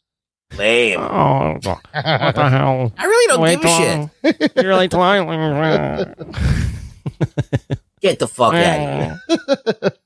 Uh, yeah, all the inspiration, even the bad, the bad guy was kind of goofy, but it worked. yeah, I Um, mean the bad guys, whatever. It- It's not the most. Um, they're not the most intimidating bad guys, but it, the really the movie's really just Jackie Chan being funny and then also doing his shit. Yeah. Now I need to watch more Jackie Chan movies, but definitely the more police. Because well, this movie is also it's on HBO Max, so you can watch it there. Also, the whole movie is on YouTube. I found it, the whole movie, just on YouTube. If you want to watch, Oh, there you go. yeah, no problem. Easy to watch. All right, let's uh rate the movie. What are you gonna give it? Ooh, I'm gonna give it. I originally had it as eight out of ten, but I'm going to bump it up to a nine out of ten. Oh shit! Yeah, based on our conversation, I think it deserves that. I don't have it as a 10 out of 10 because for me personally, it's there's some weird it's a little weird. Yeah. I mentioned the courtroom scene and then Yeah. him getting framed in the third act and them having to rush through that. Like I think structurally it's a little odd even though it's only an hour and 30, but you got to give credit to Jackie Chan. I mean, the so stuff much good stuff he shows us. Yeah, I'm gonna give it a nine too. I got no problem. It's fucking. Impressive stunts, super influential, and every I'm like, oh my god, I saw that scene in that movie. Oh my god, they did that in that movie. This is where it all came from. Yep. Fucking Chan. Uh, all right, good stuff. We'll, I can't wait for the ultimate action movie tournament to happen. Let's do some news from the nation. It's time for news from the nation. It's time for news from the nation.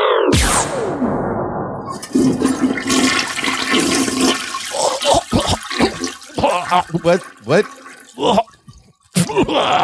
It stinks. It stinks. It stinks.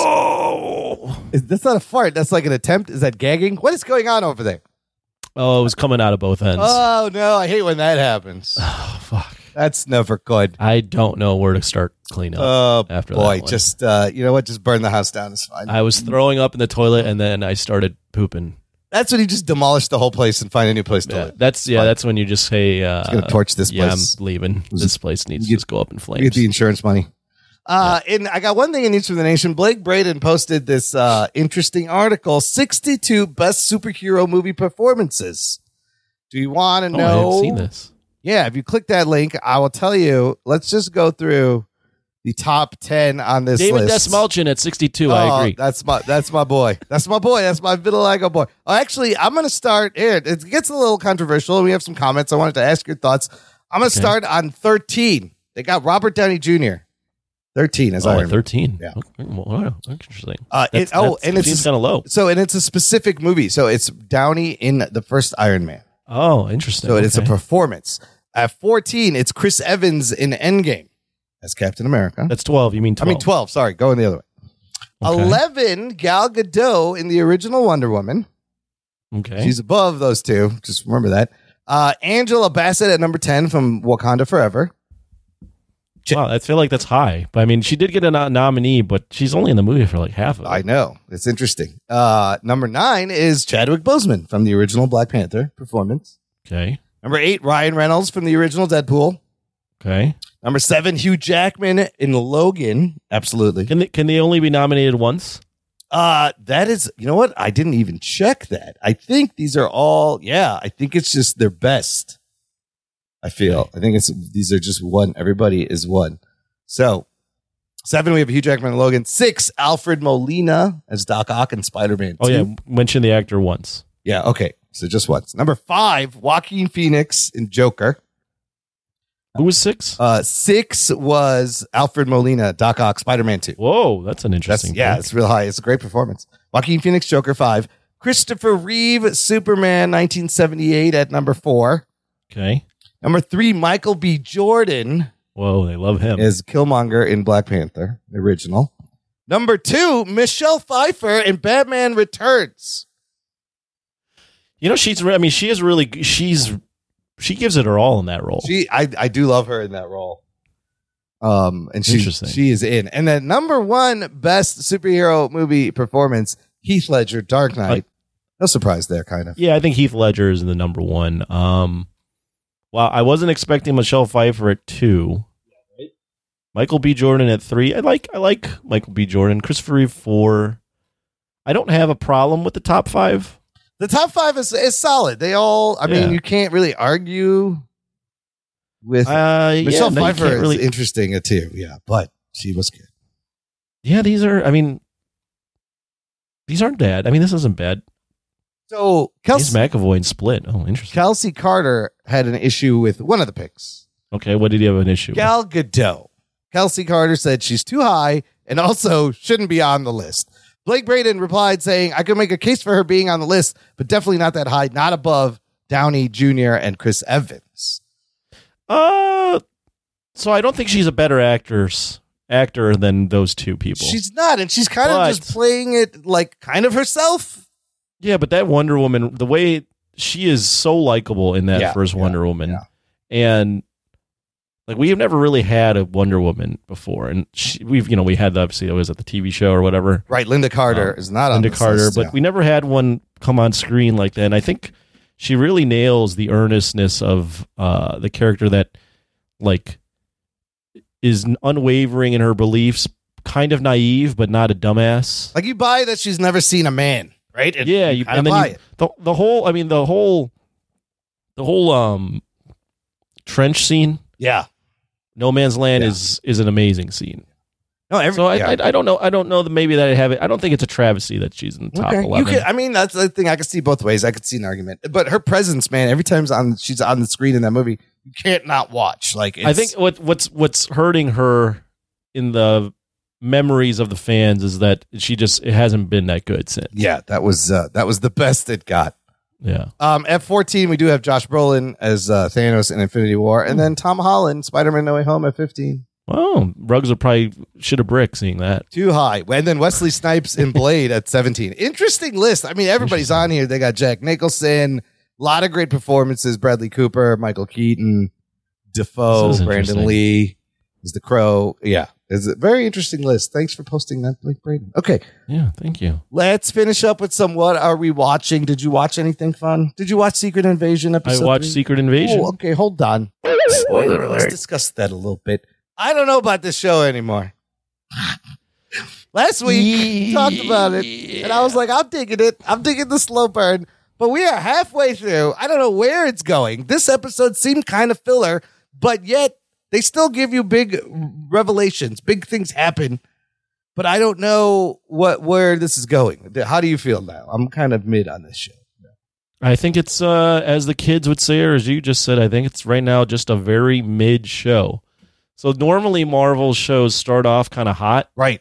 Get a little weird in the middle and then rush to an end. This one has just been kind of mid the whole time.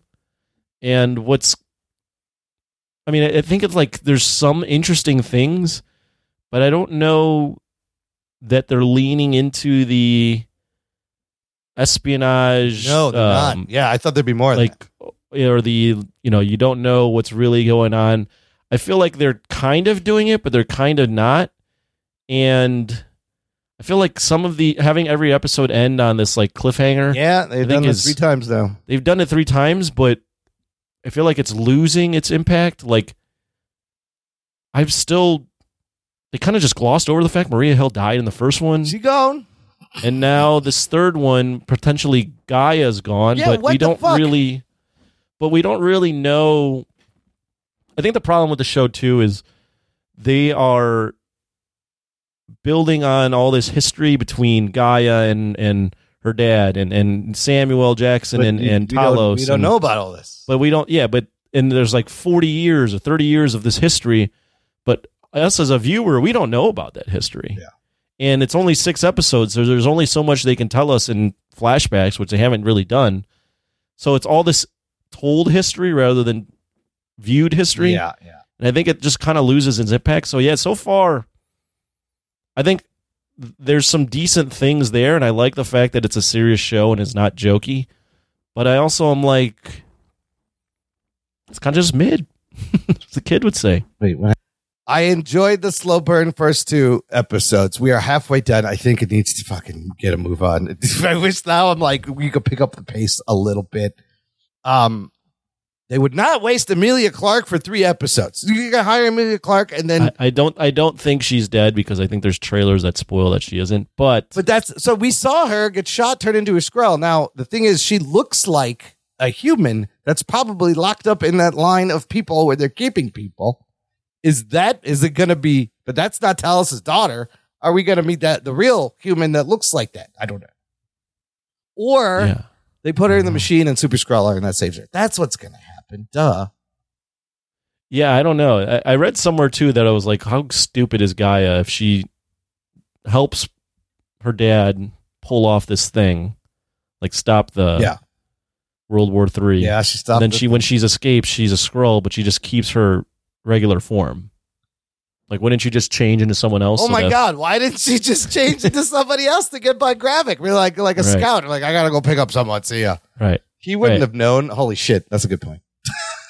Yeah. So I Uh, don't know. the- um, the show is just. uh It's one of those things that I'm watching it, and I'm almost now watching it out of obligation. Yeah, boy.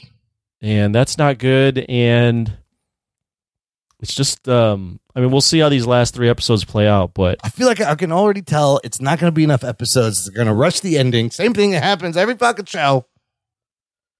move it along. Well, the thing is, bit. that there's like stuff there that you could really get into, but I just don't think they're leaning as far into it. If that makes sense, the show is kind of like a dark espionage thriller, but then it's like not. It's I don't know. It's just uh something's missing. There's just something missing from this show that that is to make it kick into another gear. I thought it would have been like like Mission Impossible, but with Skrulls kind of type stuff. You know that kind of spy stuff. Yeah, but they're not really doing that. Um, other couple other big things that happened. He does name drop. He says Super Skrulls. Gravik finally Yeah. says it out loud. A- and there's a trailer where he's like extending his arm like, uh, Groot. Groot. That's why Yeah. he's got those like branches like Groot. And we saw him already heal himself with the Extremis part of the power, right. which is kind of interesting. So here's the crazy thing: Fury's wife, she may be a double or a triple agent. Looks like they're making us think she's working for Gravik. And if you notice, when she makes the phone call to speak to Gravik, apparently she is talking to Rhodey, who is definitely a Skrull. I think all those fuckers. I think the president's a Skrull. He's a Skrull. I think Rhodey's voice was on the other end of that phone call, is what I read. People say. Yeah, that's what I read too. Is that it's Rhodey, and that'd be And we interesting. I yeah, guess. and we already guessed. I was guessing. I'm like, they're all fucking. Skrull. If there's a million of them, that's the other thing. There's a million of them. They all be Skrulls. They're all gonna be fucking Skrulls the whole time. You're a Skrull, and you're I'm a a Skrull. You're everybody's a Skrull. So yeah, we'll see. We'll see. I suddenly after that third episode, I was like, really? Come on, pick it up, Pula. What are you doing? Let's go. Where's this going? now she's dead. What the fuck? No, she's gonna come back. I don't know. We'll see. Yeah, it's um, it's just some, it's just missing something. I, I I can't put my finger quite on it, but It's missing the eye patch. That's the difference. That'll fix everything. If it had the eye patch, I think that would really help. I'll But, uh, put- it doesn't have Put that. fucking Rhodey in the War Machine suit. Maybe that fixes things. Like if a Skrull has uh, control of the War Machine suit, that's not good. Like, do you think we'll see that? A big fucking battle scene like that in the show, in this show. the show's been a little more subdued in that stuff. Yeah. I mean, there's some good stuff. Like I enjoyed Gravik and I enjoyed Gravik and uh, what's his face Talos's conversation. They had a good conversation, but I didn't really understand why Gravik doesn't just kill him. Yeah, he's letting him live. Oh, where he approaches him and then they all turn into fucking Graviks. Graviks, Yeah, that's yeah. great. That's great. Like that that's a cool scene, but then I don't really everything. understand what was going on there. And um I still think like the the way they framed the show thus far, um Nick Fury's in the wrong. Yeah, it's still hard to really be on his it's hard, it's like- side. It's hard. It's hard to really understand. I don't want the humans to die. So Sean Chandler made this point too that I think is is was prevalent, and I, I agree with it. Is that the Skrulls want to blow up the world? Yeah, or take it over. Take it over. Well, they want to kill everybody. Okay.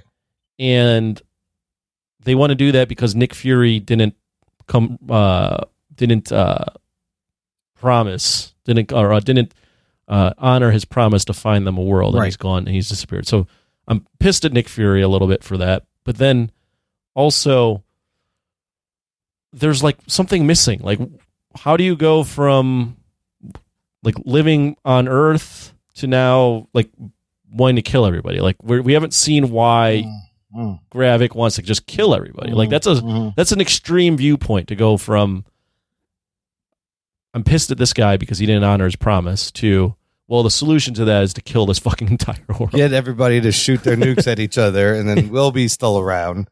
Yeah, like that's a that's a wide spectrum I mean, of that's solutions. terror. It's terrorism. It's a terrorist uh, mindset, but well, yeah, but we haven't seen why. Like what? Why did? What's been the inciting incident? They keep hinting at, oh, look at the way these humans treat each other. But would that be a reason to want to kill all of them? I don't know.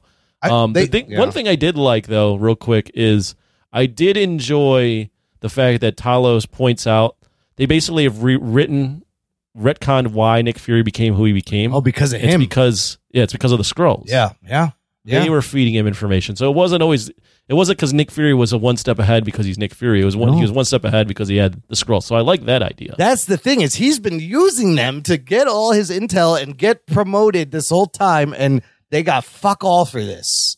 Mhm. And also, d- shouldn't you blame Captain Marvel? She's the one out in space looking for fucking planets. She's the one who should be able to find something real quick. Uh, they're both to blame. They both promised them, and they both haven't fulfilled their promise. I- I'll I'll say this, and I know it's we're three episodes in, and there's three more to go, and and I'm as Marvel gung ho as anybody, but uh, I have to admit uh, my my Marvel meter is Oh, is boy. not as high as it used to be, Not the best. and I'm close to, if not already, to come to the conclusion. It's taken me a while, but I've I've gotten here that the Disney Plus shows in their current format is just it's it's just not working. It's just not it's not uh it's just not they're not good at it. I mean, and they've slowed down. You know, giving And they slowed things. down, yeah. we haven't usually. I think I think the the best format for them is those one shot specials and to just do movies. But yeah, I don't know that Disney is going to allow them to not put out more content. But God, why I six just don't think episodes? I mean, you know, we talked about how it felt like Andor, but like the twelve episodes for Andor were so meaty and satisfying, and they really used the ep- like the three episode structure arc well. Like Mhm. six episodes, like either move it along quicker or give more episodes if you wanted to be at this pace. Yeah, six is just not the right number. It's not. But they just haven't. And what's what's the problem too? And I liked, I thought I would like this, but I think for the casual fan, I don't think it's good. Is and Sean Chandler also brought this up, and I completely agree. Is that these shows are very niche. Yeah. So that you, for instance, Miss Marvel is not something everyone's going to watch. Yeah. N- This Secret Invasion show is not targeted at kids. Yeah. Yet these things are feeding into or sequels to movies or, you know, feeding into movies, which, and the movies are supposed to be watched by everyone. Yeah. So if you're not watching, you're probably not watching these shows, but then you're watching a movie like Doctor Strange and the Multiverse And of like, what the fuck going- happened here? Or you're watching the Marvels and going, who the fuck is this Kamala Khan? Where is she? I mean, it's a shame. Or, or like, or like Captain Marvel is.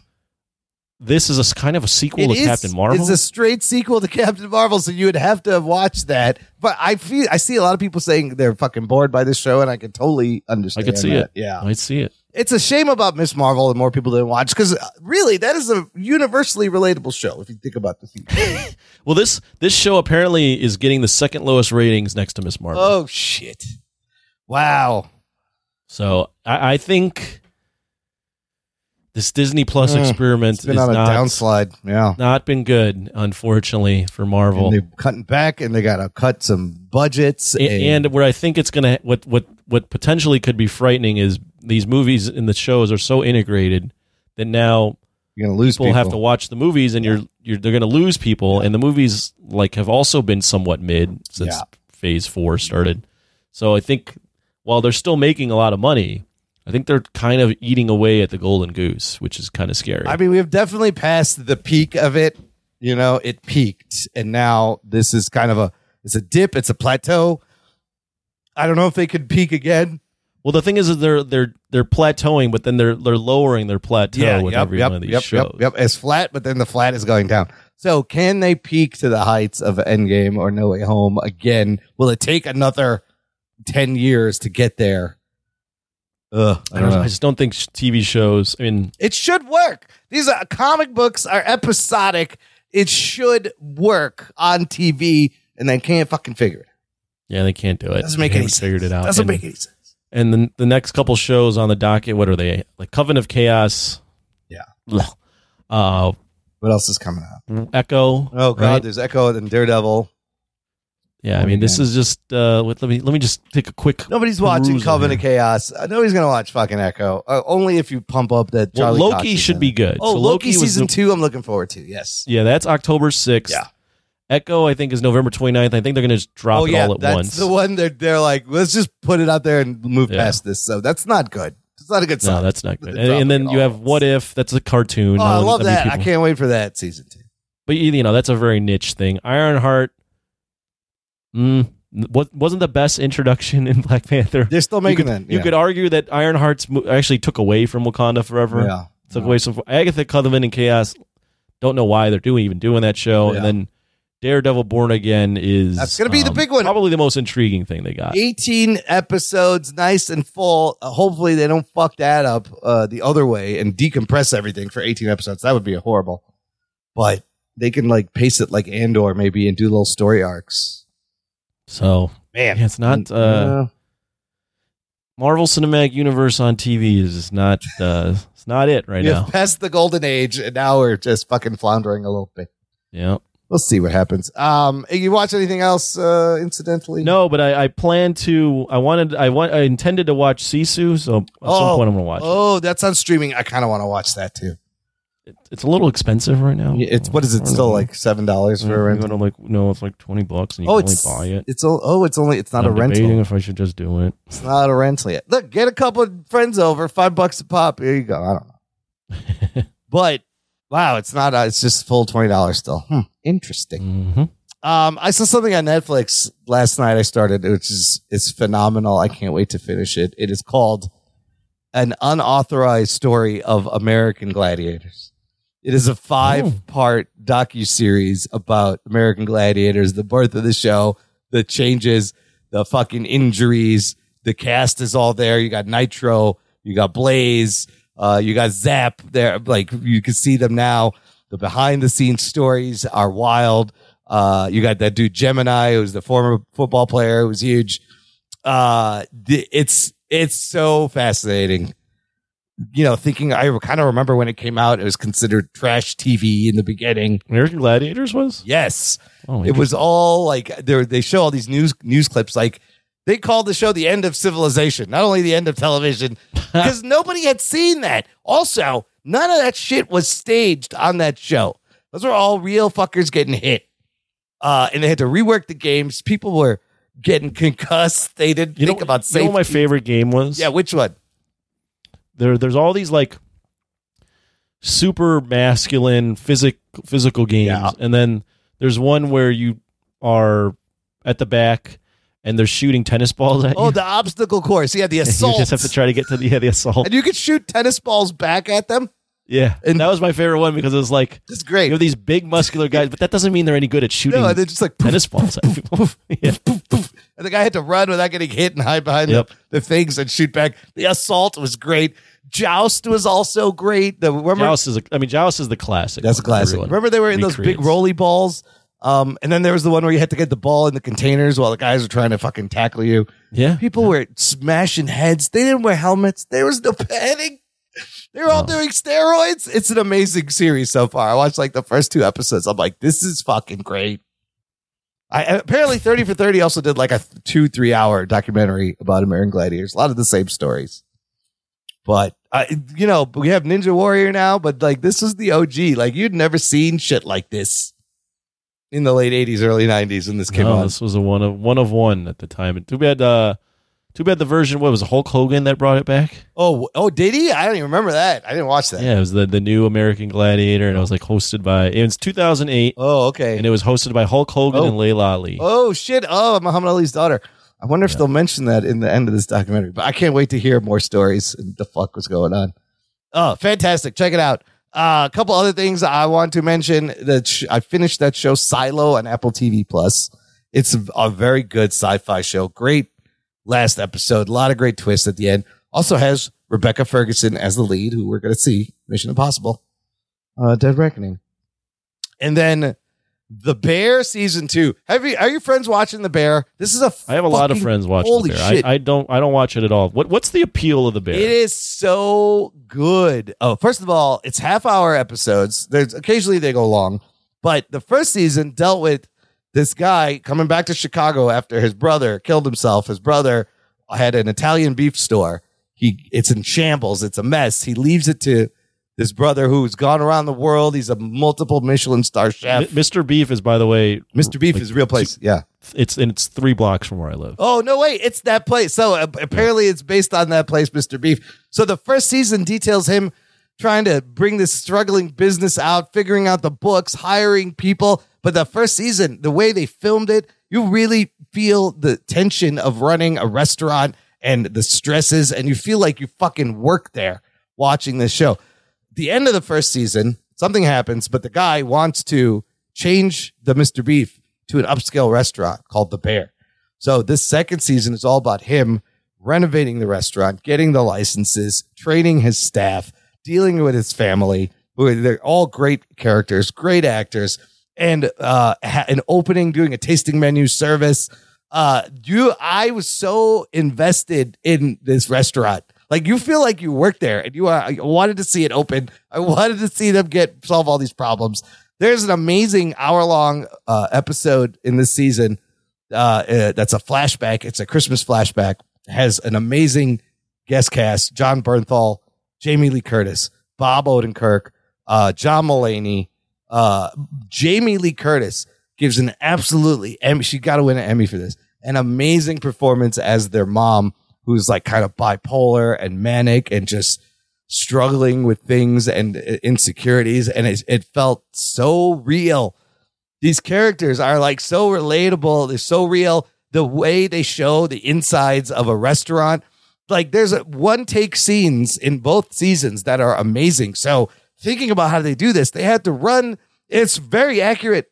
They had to run this restaurant like a real restaurant while choreographing this one take with the camera, the timing with the customers in the back, everything working. It's gorgeous. And you feel like you're there. You feel like you work there. It's just solid drama, solid cinematography, great editing, great performances, great writing, short episodes. I'd highly recommend it. It's one of the best things on TV.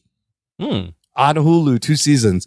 Check out the bear. I bet I'm because I was like, I bet all your friends are watching. It's fucking great. A lot of my friends watch The Bear. Yeah, they're really into it. Watch the first couple episodes. You will get sucked in, and like the first That- season, that's my fr- uh, that's my fears. I don't want to get. you'll get sucked in. The first season had me like it gets you tense, like you actually own this restaurant and everything depends on it getting these orders out. Or it's so good. It's so good. So good. So I finally caught up on that. Uh, yeah, check it out. Okay, that's it this week. Okay, okay, okay, Okay. okay. Listener, All right. go watch Mission Impossible Dead Reckoning Part 1. We will be discussing it next week. Spoiler thread in the Facebook group. Uh, final thoughts, Anthony. Give us some sage words of advice. Oh man. Um make sure when you wipe your ass Yeah. that you just don't do like a couple dry wipes, maybe a wet wipe, a couple wet wipes. Oh, really when you're just wiping your ass with those sheets, all you're doing is just moving the poo around. You're just smearing it around, yeah. you're not really cleaning it. You got to get in there and then dust off with some Gold Bond just for just to be sure.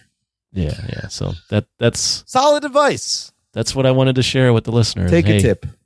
Take and, and if it gets a little chafe, just do a give yourself a nice little surprise and shoot some gold bond straight up there because it'll it'll give you a cooling sensation like no other. Yo, I'm sure. about ready to buy those, you know, those bidet add-ons that you like snap onto yeah. your toilet. I was like, these are nice, bro.